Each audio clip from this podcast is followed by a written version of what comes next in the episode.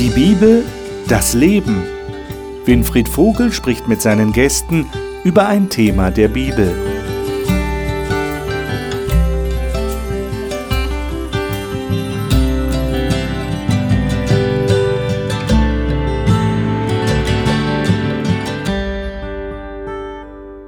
Willkommen zu dieser Sendung. Wir haben noch einmal das Thema Christen in dieser Welt, in der Gesellschaft, Kirche und Gesellschaft. Welchen Einfluss haben Christen eigentlich in dieser Welt? Und wir haben schon einige Wochen jetzt immer wieder darüber gesprochen, wie das tatsächlich funktioniert, dass Christen einen Einfluss in dieser Welt haben. Und wir haben auch darüber gesprochen, wie die Zukunft vielleicht aussehen wird. Und wir werden jetzt heute über diese Zukunft reden, aber vor allem auch über die Zeit vor der Zukunft, nämlich über das Hier und Jetzt. Es geht darum, dass Christen auf etwas warten. Worauf warten sie? Sie warten darauf, dass Jesus wiederkommt. Und das hat er in seinem Wort gesagt. Er hat es versprochen, bevor er wieder gen Himmel gefahren ist. So der Ausdruck in der Bibel. Und die Frage ist jetzt, wie lebt man denn, wenn man auf sowas wartet? Und was bedeutet das dann für die Rolle, die Christen in dieser Welt spielen? Konzentrieren sie sich total auf die Endzeit, wie manche Christen das nennen? Und wie auch die Bibel das nennt, also die letzte Zeit, bevor Jesus wiederkommt, und konzentrieren sich total auf sich selbst und dass sie ja gut vorbereitet sind? Oder ist es ein Leben, das auch andere mit einbezieht und das zeugnishaft davon spricht, dass wenn man auf so ein Ereignis wartet, wie der Wiederkunft Jesu, dass das dann alles betrifft, dass das alles beeinflusst im Leben? Das, glaube ich, ist ein ganz spannendes Thema. Darüber wollen wir heute reden. Das will ich hier mit den Gästen im Studio tun. Die darf ich Ihnen jetzt vorstellen. Marion Gaffron hat bis vor kurzem in der Leitung eines großen Pflegedienstes gearbeitet und ist dabei, beruflich etwas Neues für Gott zu wagen.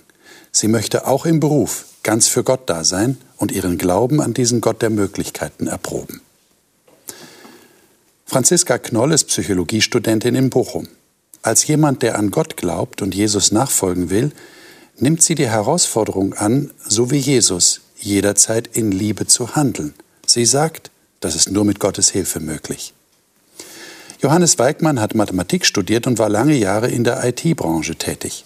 Heute ist er bei der Flüchtlingshilfe und der Tafel in Mainz aktiv und unterstützt Menschen, die Hilfe brauchen. Er möchte die Liebe Gottes weitergeben.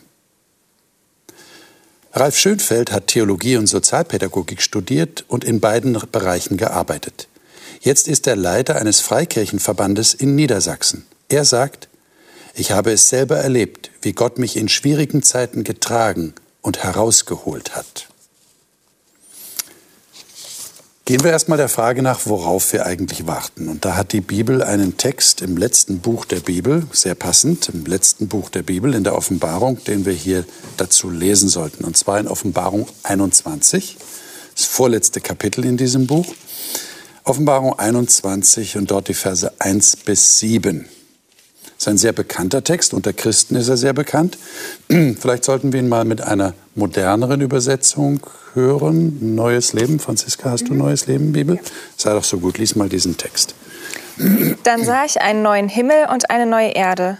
Denn der alte Himmel und die alte Erde waren verschwunden. Und auch das Meer war nicht mehr da. Und ich sah die heilige Stadt, das neue Jerusalem, von Gott aus dem Himmel herabkommen, wie eine schöne Braut, die sich für ihren Bräutigam geschmückt hat. Ich hörte eine laute Stimme vom Thron her rufen, siehe, die Wohnung Gottes ist nun bei den Menschen. Er wird bei ihnen wohnen und sie werden sein Volk sein. Und Gott selbst wird bei ihnen sein. Er wird alle ihre Tränen abwischen, und es wird keinen Tod und keine Trauer und kein Weinen und keinen Schmerz mehr geben. Denn die erste Welt mit ihrem ganzen Unheil ist für immer vergangen. Und der, der auf dem Thron saß, sagte, Ja, ich mache alles neu. Und dann sagte er zu mir, Schreib es auf, denn was ich dir sage, ist zuverlässig und wahr. Und er sagte auch, es ist vollendet, ich bin das Alpha und das Omega, der Anfang und das Ende.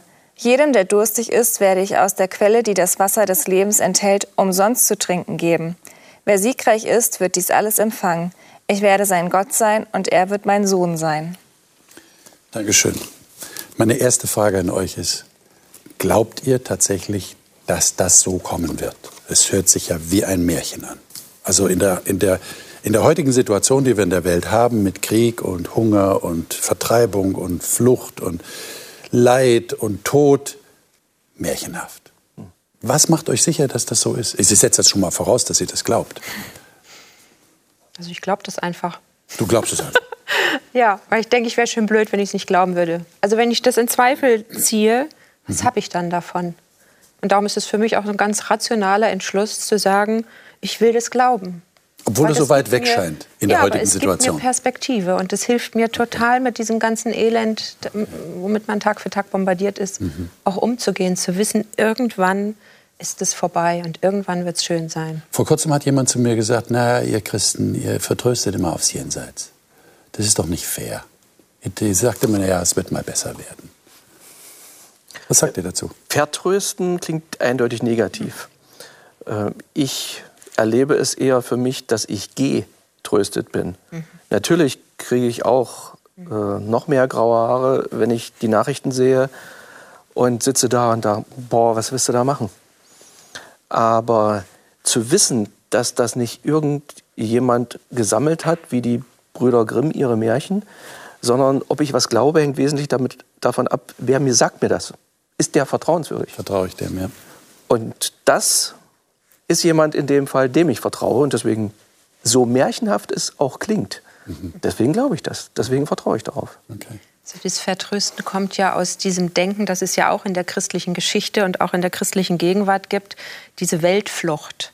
Ja, dass Menschen sagen, es ist ja alles so schrecklich. Ich nehme meine Bibel und nehme diese schönen Texte und gehe in mein Kämmerlein, mache die Tür ganz fest zu und warte, bis es endlich kommt.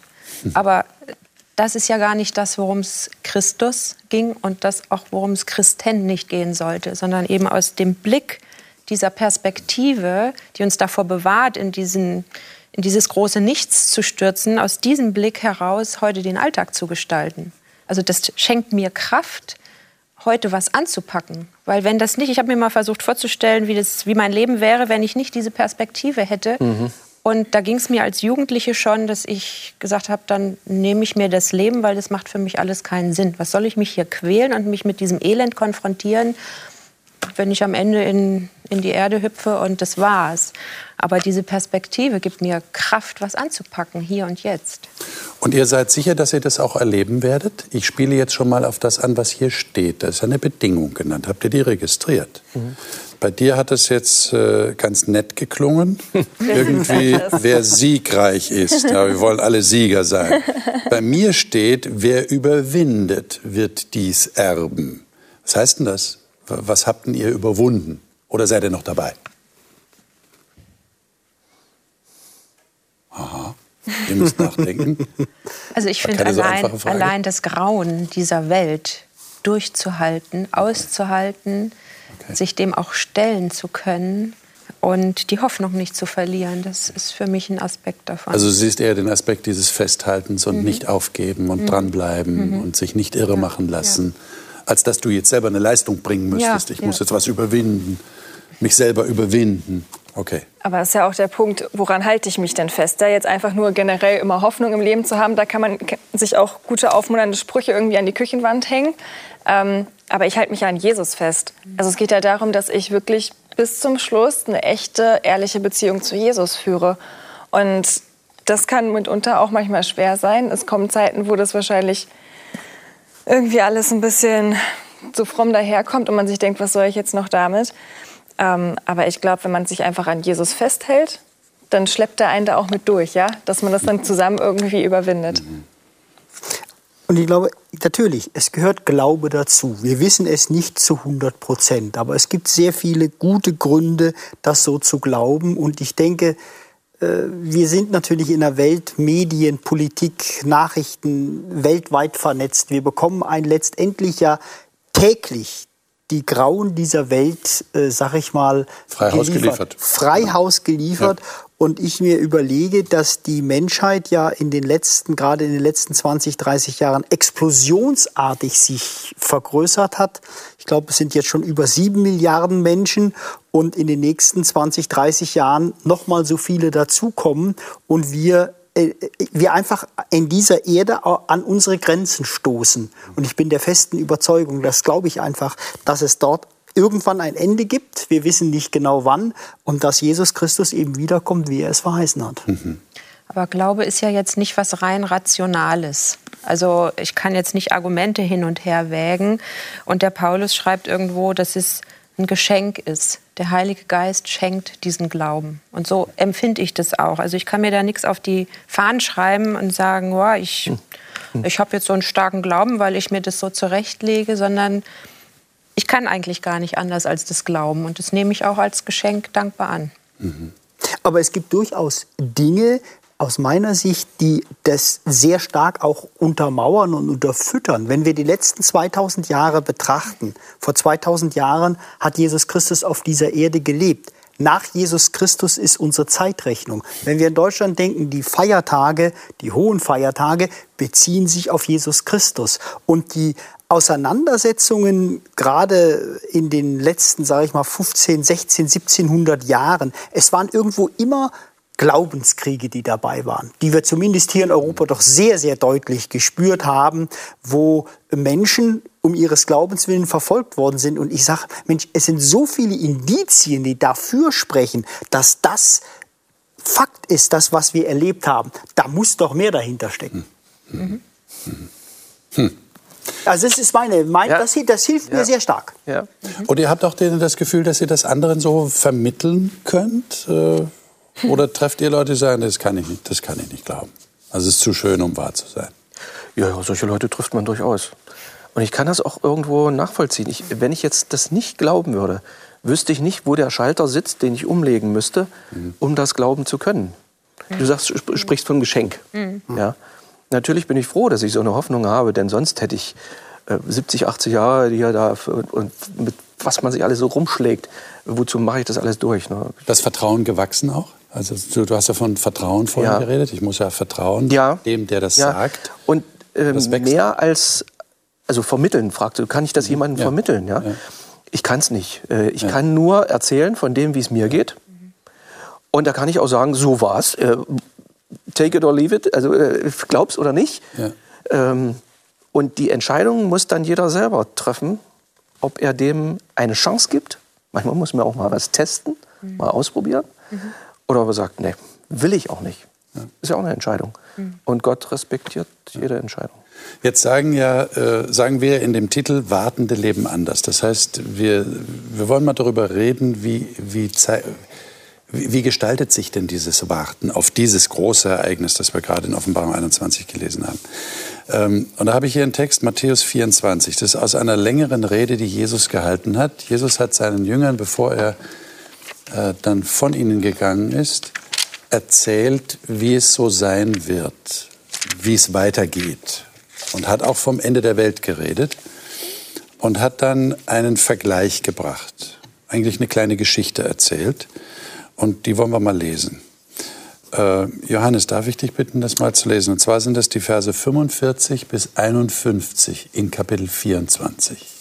45 bis 51. Wie verhält sich denn ein kluger und zuverlässiger Verwalter? fragte Jesus die Jünger. Sein Herr hat ihm die Verantwortung für alle Mitarbeiter übertragen. Er soll sie zu jeder Zeit mit allem Nötigen versorgen. Dieser Verwalter darf sich glücklich nennen, wenn sein Herr ihn bei der Rückkehr gewissenhaft bei der Arbeit findet. Das sage ich euch, einem so zuverlässigen Mann wird er die Verantwortung für seinen ganzen Besitz übertragen. Wenn aber ein Verwalter unzuverlässig ist und im Stillen denkt, ach was, es dauert bestimmt noch lange, bis mein Herr kommt, und er fängt an, seine Mitarbeiter zu schlagen und Trinkgelage zu veranstalten, dann wird die Rückkehr seines Herrn ihn völlig überraschen. Sein Herr kommt, wenn er nicht damit rechnet. Er wird den unzuverlässigen Verwalter hart bestrafen und ihm den Lohn geben, den die Heuchler verdienen. Es wird ihn, er wird ihn hinausstoßen dorthin, wo es nur Weinen und ohnmächtiges Jammern gibt. Gut, ich habe ja schon gesagt, der Zusammenhang ist äh, eine Rede, die Jesus gehalten hat über das Ende der Welt, äh, wenn er, bevor er wiederkommt und wenn er dann wiederkommt. Und da verwendet er jetzt diesen Vergleich. Wie lässt sich das auf heute übertragen? Was würdet ihr sagen, zeichnet heute einen guten Verwalter aus im Sinne des christlichen Glaubens.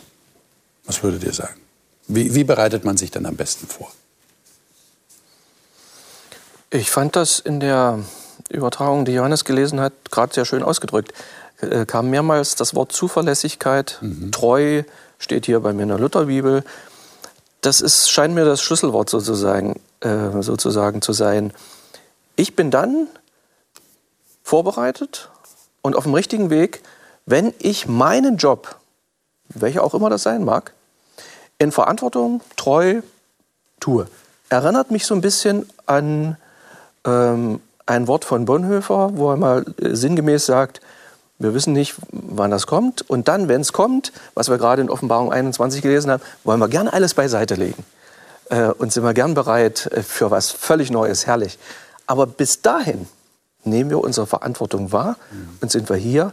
Und gerade darin zeigt sich ja, dass ich dort für das Neue, dass ich dahin passe. Weil da Leute sind, die sagen, du bist mir nicht egal, mir ist überhaupt niemand egal. Ich will das, was ich tun kann, was Gott mir in die Hände gegeben hat, das will ich tun, weil mir Leute halt wichtig sind. Das hört sich jetzt ganz so an, als würdest du sagen, ja, ich führe ein ganz normales Leben, so wie jeder andere auch. Äh, ist das so? Ist da irgendwas anders oder ist das einfach, ich lebe einfach mein Leben, wenn er kommt, dann kommt er und dann lege ich alles beiseite, wie Bonhoeffer sagt. Okay. Also wir haben ja auch einen Auftrag, ja. Und Aha. für mich ist das, na klar warten wir und natürlich pflegen wir auch die Beziehung zu Gott in dieser Zeit, aber es geht auch darum, dass eben schon hier und jetzt auf der Welt quasi Gottes Liebe und Gottes Herrlichkeit und sein Reich einfach gebaut werden soll. Und da will man ja dabei sein, da will man mitmachen, ja. Und hier schon irgendwie ja seine Kirche, seine Gemeinde aufbauen. Und das ist, hat dann sehr viel mit Aktivität eben zu tun und sich mit einbringen und engagieren. Hm. Okay. Also der gute Verwalter oder ein guter Verwalter ist ja jemand, der im Sinne seines Herrn arbeitet. Mhm. Und das macht er eigentlich immer nicht jetzt so, wenn er weiß, so einen Tag vorher, wenn er kommt, sondern das ist seine Natur. Und wenn ich das so übertrage auf, auf uns als Christen, wenn wir im Sinne unseres Herrn arbeiten, was heißt das denn?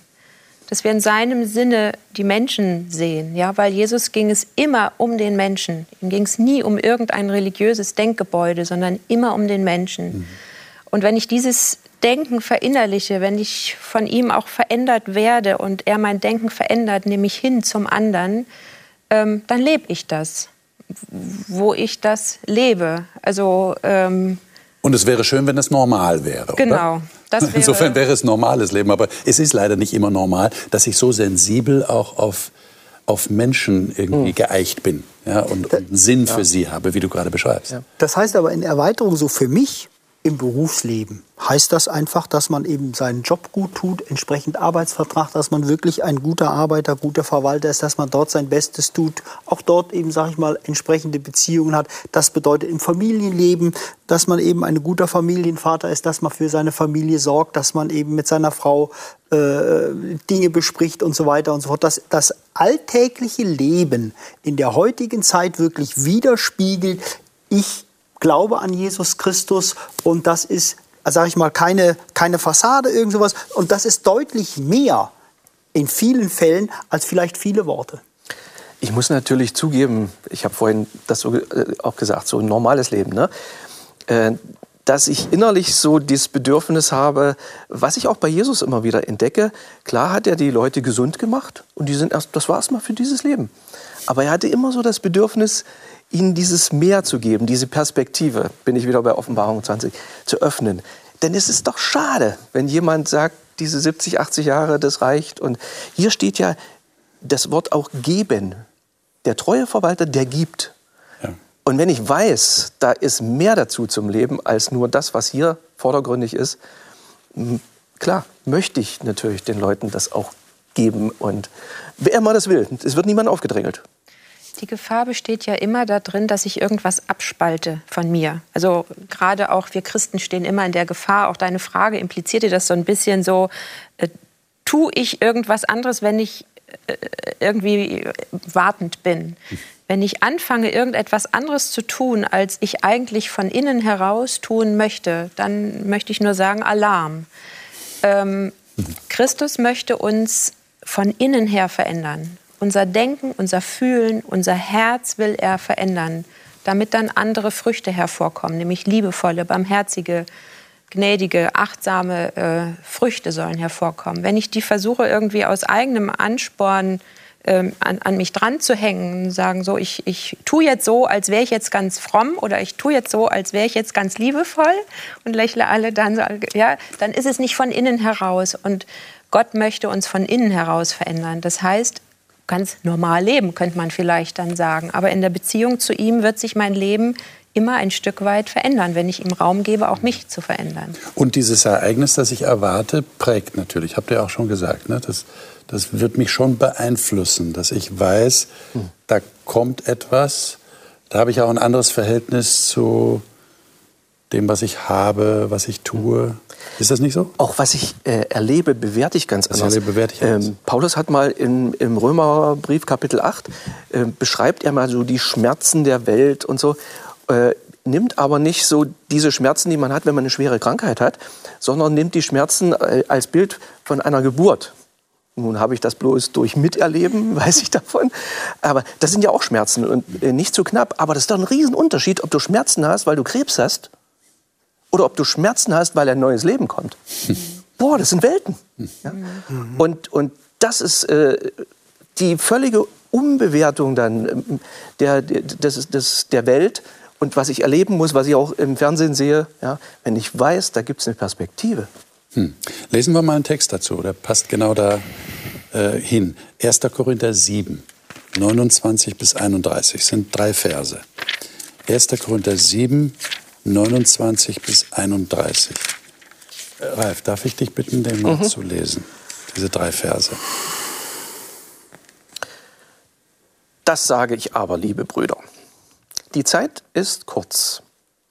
Fortan sollen auch die, die Frauen haben, sein, als hätten sie keine.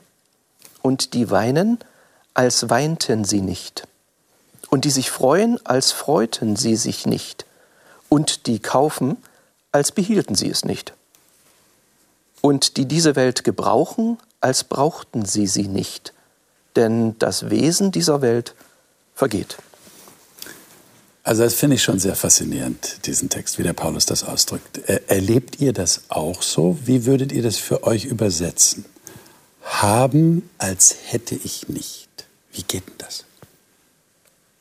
Bin, Was ist damit gemeint? Ich bin innerlich unabhängig von dem Besitz. Ich kann Besitz haben und ich brauche ihn. Jetzt mal im Klischee gesprochen, Statussymbol. Äh, mein Mann hat so einen schönen Spruch. Ähm, früher hat er mal gesagt, auch wenn ich mal groß bin, dann will ich auch so ein Auto haben, so ein dickes. Ne? Inzwischen, das Alter macht reif, sagt er, wenn ich mal groß bin, brauche ich so ein Auto nicht mehr. Und das ist für mich dieser Unterschied, diese innere Unabhängigkeit. Ich kann mich freuen über das, was ich habe, aber. Ich kann auch ohne. Das ist Freiheit. Das heißt, wenn ich jetzt alles verliere, wie zum Beispiel Menschen, die durch eine furchtbare Überschwemmung oder eine Katastrophe ihr Zuhause buchstäblich verlieren.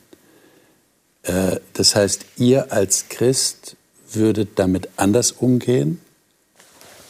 Nee, ihr, ihr werdet ja auch entsetzt, oder? Und würdet sagen. Wir stehen da völlig drüber. ja, sag mal, was, was macht den Unterschied aus? Ich also der Unterschied Sagt ihr, ja, ich vertraue dem lieben Gott, der wird mir ein neues Haus schenken. Das kann ja äh, selbst, selbst das kann passieren. Ja. ja. das kann ich nicht ausschließen, was Gott so für Pläne hat. Aber äh, für mich ist ein Stück Wirklichkeit auch immer schon die Sehnsucht, was ich, was ja. ich mir wünsche, in die Einstellung, die ich dazu habe. Mhm. Und auch wenn es mich fertig machen würde und ich heulen würde, hier, die, äh, die Frauen haben, als hätten sie keine ja. Wenn ich mir das vorstelle, was das buchstäblich bedeuten würde, ja. äh, ich würde etliche Taschentücher verbrauchen. Aber die Sehnsucht zu haben, dass ich, dass mein Vertrauen, von dem wir vorhin auch schon mal gesprochen haben, so, so tief wäre, dass er, auch wenn hier jetzt was ganz Schlimmes passiert ist, ich glaube, dass es jemanden gibt, der mich in der Hand hält und der mich irgendwo wieder auffängt.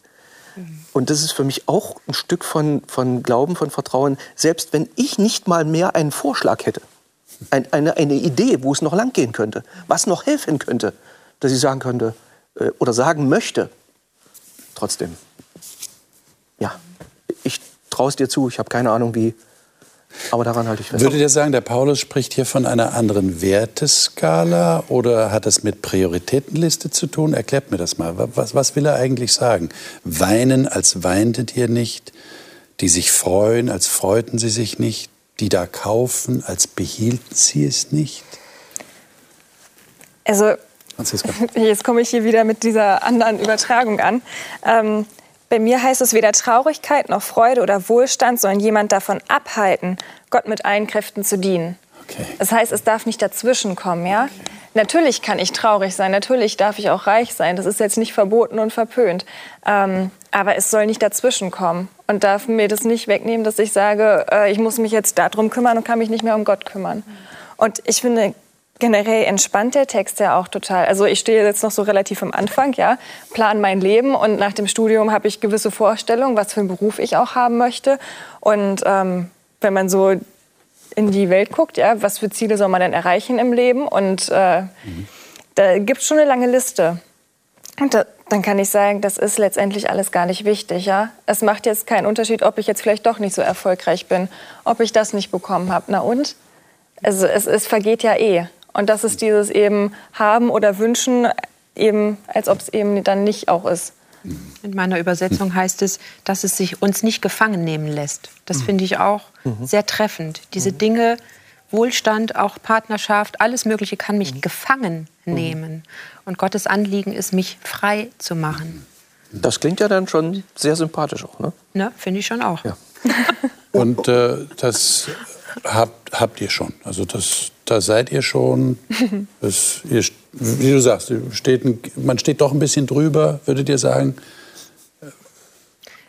Also die Sachen, die ihr jetzt also, habt, die, die also denke, sagt ihr, brauche ich nicht unbedingt. Also ich denke schon, ich merke das in meinem, in meinem eigenen persönlichen Christenleben, halte ich es für sehr wichtig, zufrieden zu sein okay. mit dem, was man hat. Mhm. Äh, natürlich, äh, ich muss ganz klar sagen, es geht mir wirklich gut, überhaupt keine Frage. Aber wie du sagtest, mit dem Auto war früher auch wichtig. Ah ja, dann mach das doch. Ja, das ist weg, brauche ich nicht. Mhm. Der Dinge wirklich auf einem niedrigen Level zufrieden zu sein und damit wirklich ein glückliches Leben haben zu können. Vorhin, äh, als es so um Trauer ging, und ich hatte mir immer vorgestellt, oh, wenn mein Vater stirbt, das wird eine ganz schwierige Angelegenheit für mich. Und ich war erstaunt, mein Vater ist verstorben, wie ruhig ich das genommen habe. Das ging relativ plötzlich. Auch die Beerdigung und auch, sage ich mal, der Umgang mit meiner Mutter, dass wir wissen, Jesus Christus kommt wieder, wir werden ihn im ewigen Leben leben, äh, sehen.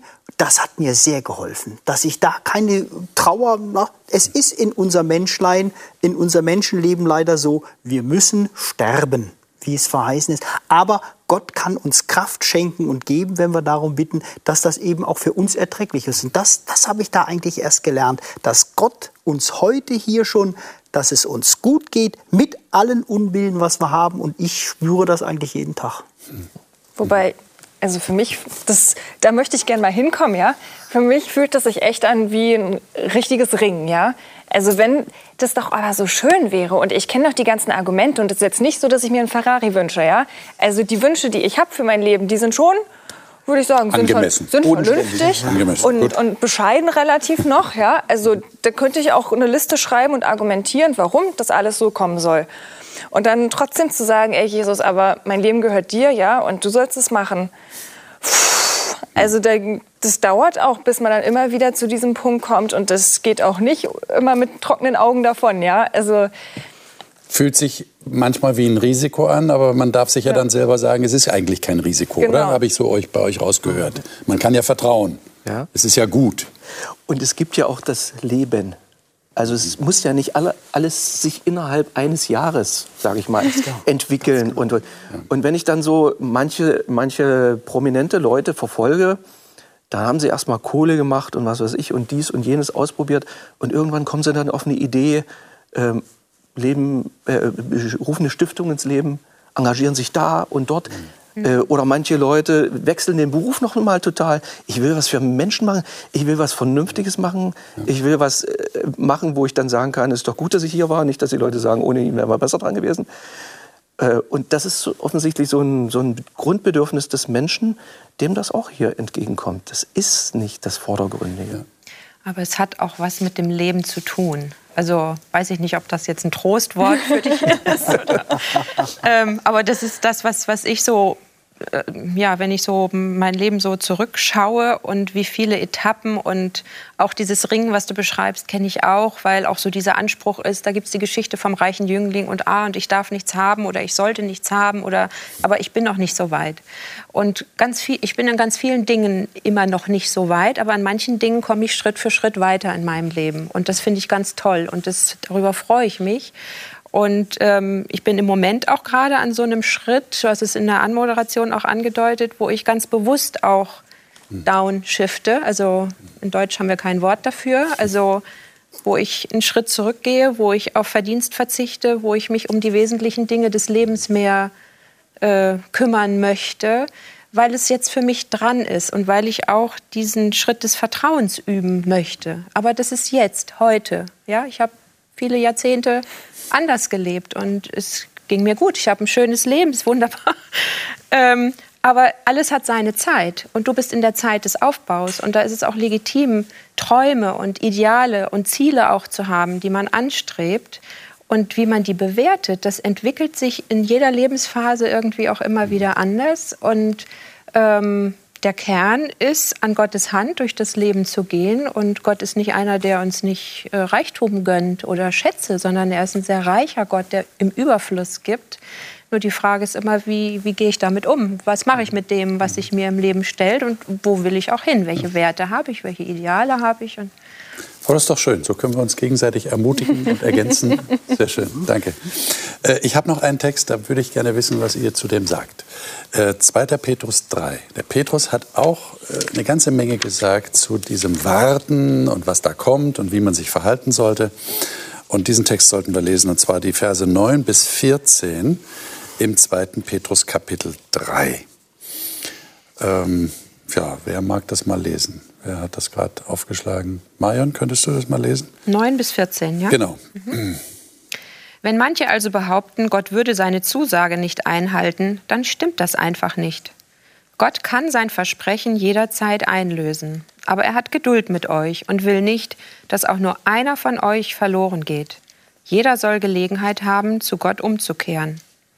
Doch der Tag, an dem der Herr sein Urteil spricht, wird so plötzlich und unerwartet da sein wie ein Dieb.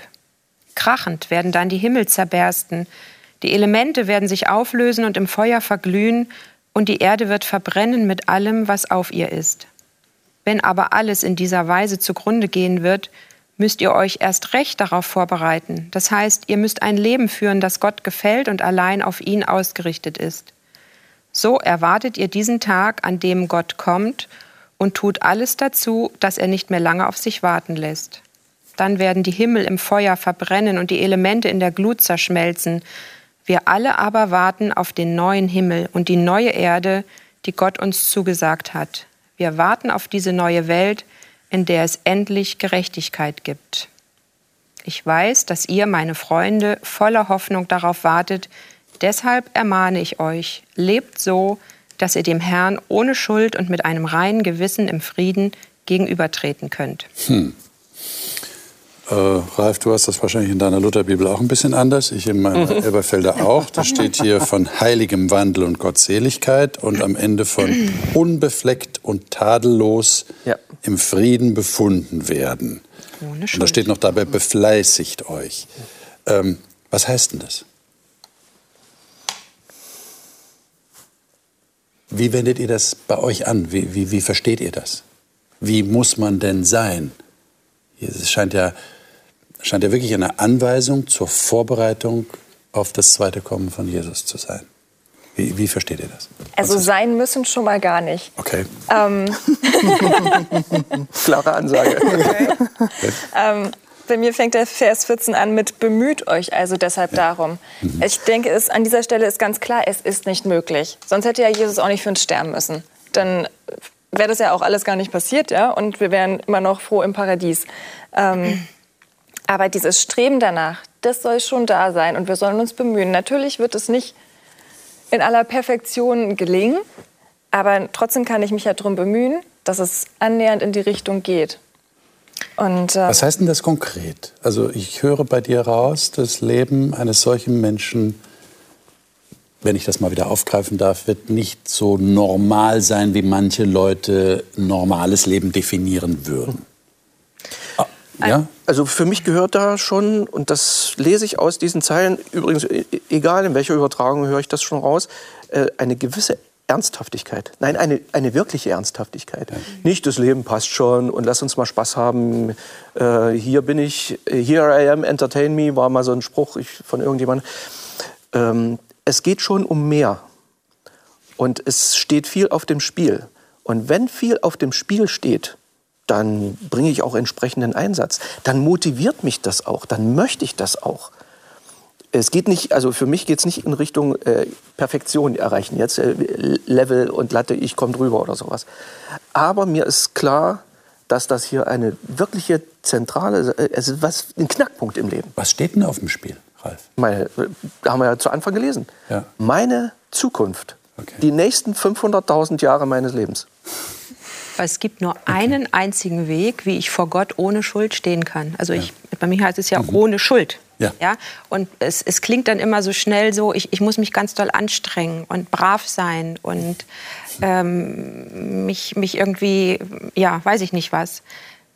Damit kann ich überhaupt gar nichts erreichen sondern ohne Schuld kann ich vor Gott nur dadurch stehen, dass ich das Opfer Jesu für mich in Anspruch nehme. Und für mich heißt dieser Text, mach deine Beziehung zu Christus fest. Lebe in ihm und aus ihm und sei dir bewusst, dass deine Schuld von ihm vergeben ist und er deine Rettung. Und das festzumachen, das ist für mich die mhm. Ernsthaftigkeit Lass dich davon dahinter. Nicht ablenken, nicht? Lass genau, also fokussiere dich darauf. Ja. Und, mhm. und weil das ist auch die einzige Quelle, die mich ja. reinmachen kann. Und wir werden, wir sind in Sünde geboren, wir werden in dieser sündigen Welt auch immer sündig sein. Aber das Problem unserer Sündhaftigkeit mhm. hat nur Christus gelöst. Und da kann ich nicht noch ein Fitzelchen dazu beitragen. Mhm. mhm. Paulus wird da ganz radikal und sagt, wenn ihr glaubt, ihr könntet das, dann wäre Christus umsonst gestorben. Hm. Ähm, hm. Was ja stimmt. Ja, ja genau. genau. Aber wir, ich, ich finde diesen Text eine ganz starke Versuchung, dahin mhm.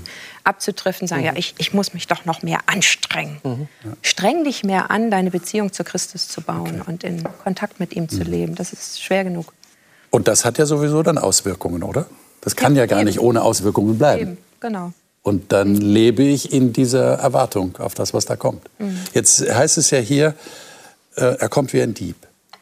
Ähm, wie stellt ihr euch auf einen Dieb ein? Alarmanlage installieren. Alarmanlage installieren. Türen zumachen. Neighborhood. Watch. Äh, einer passt auf den anderen auf. Okay. Und, ähm, ja, auf, auf etwas Unerwartetes. Also ein Dieb kommt ja, ja wenn es um Zeitpunkt geht, ist unerwartet. Ja. Ähm, ich kann mich auf einen unerwarteten Besuch, das wäre ja was Positives eher als ein Dieb, äh, kann ich mich vorbereiten in dem meine Gefriertruhe gut gefüllt ist. Dann ist es auch völlig egal, wann er kommt. Ähm, herzlich willkommen. Ich bin also ständig irgendwie darauf eingestellt, würdest ja, du sagen? so grundsätzlich. Aber ich halte es für ganz wichtig, nicht, dass wir ständig unter Spannung und Strom stehen. Oh, was passiert jetzt? Oh, wann? Und so weiter. Das wäre für mich ganz schlimm. Das ist schon das normale. Das wäre verkrampft. Irgendwie, das wäre ne? völlig verkrampft ja. und, es, wär, und es, wäre, es wäre für mich auch, ähm, für mich persönlich, ganz schlimm, ja, bin ich erlöst oder bin ich nicht erlöst? Ich bin der festen Überzeugung, ich bin ein erlöster Mensch, ich darf mein Leben leben und weiß, Jesus Christus kommt wieder und habe die entsprechenden Vorbereitungen. Nur so, denke ich, ist es möglich, sage ich mal, das Leben auch wirklich, Jesus möchte ja, dass es uns auf dieser Welt gut geht, dass, es, dass wir hier Freude haben, wie es heißt. Und das, denke ich, ist ganz wichtig. Und dann, denke ich, kommt das andere dann von selbst. Mhm. Aber dann wäre es ja nicht mehr unerwartet. Hier steht doch, er kommt unerwartet. Hm. Ähm, wir, wir, versuchen gerade dieses Unweg zu machen, ja? sondern erwartet wie ein Dieb. Also er kommt, also, ähm, ich erwarte Diebe nicht. Also Solltest du auch nicht. Lieber nicht.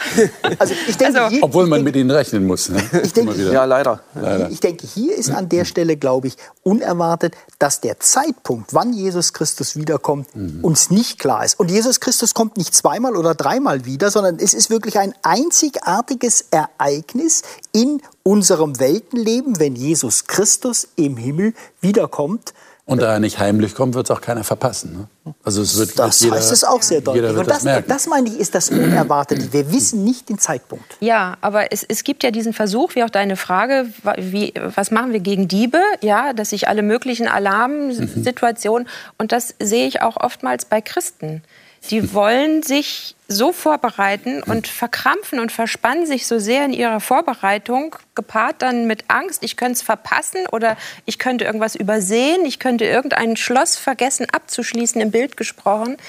Ähm, und ich glaube, dieser Text will gerade davon frei machen mach dir doch den Druck nicht in der Richtung. Du, du, ich komme eh dann, wenn du nicht damit rechnest. Also lebe dein Leben, wie wir besprochen haben, in aller Ernsthaftigkeit und im Bewusstsein und, und ähm, mach dein Glauben und dein Vertrauen fest zu deinem Gott.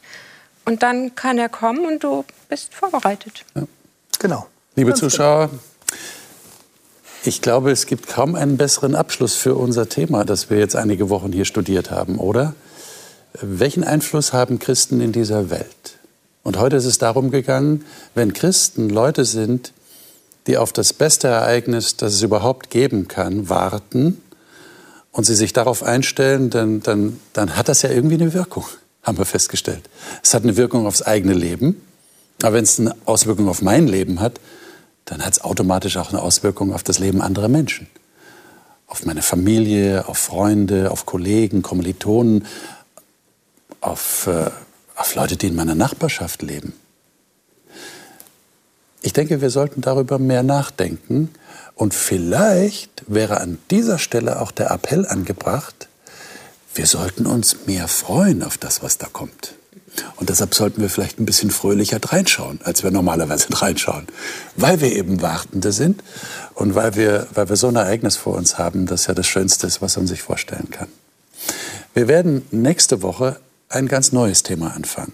Und wir werden ab dieser nächsten Woche wieder das Augenmerk auf das Leben hier lenken. Und das ist ja auch immer wieder notwendig und gut.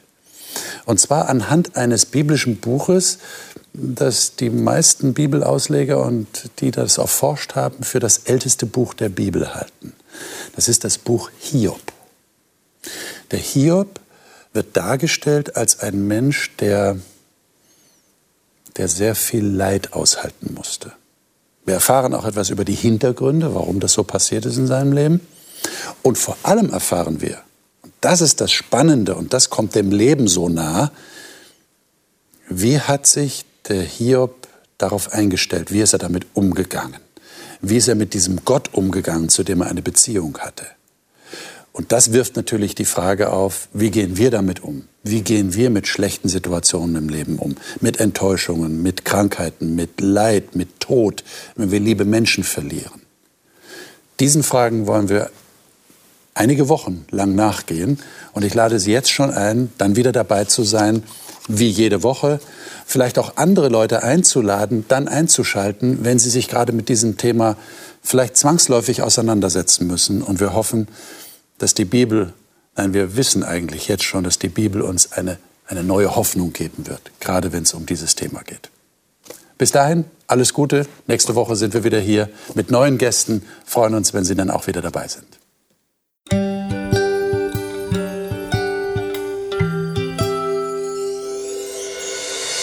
Sie hörten auf Hope Radio die Bibel, das Leben mit Winfried Vogel und seiner Gesprächsrunde.